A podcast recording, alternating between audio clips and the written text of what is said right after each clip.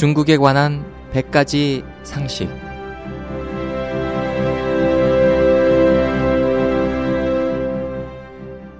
여러분 안녕하십니까? 중국에 관한 100가지 상식 홍승일입니다. 중공두목 마오쩌둥은 중공에 의해 항상 위대하다고 칭송되었고 구원의 별, 붉은 태양으로 찬양받았습니다. 마오쩌둥은 자신이 적은 글에서 진시황, 당태종, 징기스칸에 이르기까지 모두 자기 눈에 차지 않음을 암시했습니다. 그런데 마오쩌둥의 행동을 보면 그의 포악하고 흉악함이 여지없이 드러납니다. 확실히 그는 이방면의 통치자로서 나라와 민생을 고려하지 않고 경제를 파괴한 전대미문의 인물입니다. 그는 사회주의의 풀을 가질지언정 자본주의의 싹은 갖지 않겠다고 말했습니다. 그가 집권한 26년 동안 중국 경제는 붕괴되어 백성들은 살 길을 잃었고 수천만에 달하는 사람들이 굶어 죽었습니다.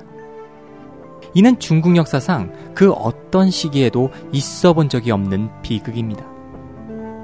마오쩌둥은 교육을 공개적으로 멸시하여 지식인들을 아홉 번째 냄새나는 놈이라고 욕했습니다. 그리하여 중국의 대다수 지식인들은 농촌으로 쫓겨나거나 타도당했고 혹은 고문받아서 사망했습니다. 그가 독단적으로 일으킨 문화 대혁명 시기에 중국의 고등교육은 완전히 정지되었으며 초등학교와 중고등학교 교육 역시 완전히 황폐해졌습니다. 히틀러는 600만 명의 유태인을 죽였고 스탈린은 1200만 명의 러시아인들을 죽였지만 마오쩌둥은 3천만에 달하는 중국인을 학살했고 굶어 죽은 사람들을 합하면 약 7천만에 달하는 사람들을 죽였습니다. 이 모든 것은 모두 마오쩌둥 스스로 언급한 것처럼 역사상 전례가 없는 일입니다. 공산당이 통치하는 국가는 보편적으로 살인 정치를 행합니다. 그러나 공산당 국가 중에서도 마오쩌둥은 살인을 가장 많이 한 기록을 남겼습니다. 마오쩌둥은 중국을 적대시했습니다.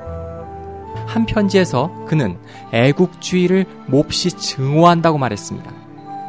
일본 침략으로 나라가 위급한 상황에 처하자 마오쩌둥은 항의를 반대하고 암암리에 일본과 결탁해 피 흘리며 항전하던 국민정부를 공격했습니다. 마오쩌둥은 중국 문화를 적대시하여 10년 동안 문화 대혁명으로 중국 문화, 문물, 고적을 전면적으로 훼손시켰습니다.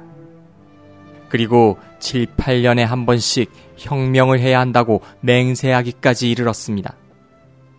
절반의 중국인이 죽는 것도 아까워하지 않던 마오쩌둥은 그 사생활마저도 부패하고 음탕하기 그지없었습니다.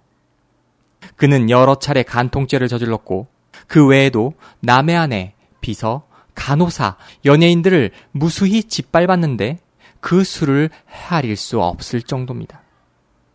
마오쩌둥이 강간한 여인들 속에는 자신의 며느리도 포함되어 있습니다. 귀신을 믿지 않는다고 말하던 마오쩌둥도 만년에는 죽음을 두려워했습니다. 그의 주변에 있던 사람들은 그가 죽기 1년 전 하루 종일 흐느껴 울었다고 기억했습니다. 죽음의 신과 만나야 하고 지옥에 떨어질 것을 생각만 해도 매우 두려웠기 때문입니다.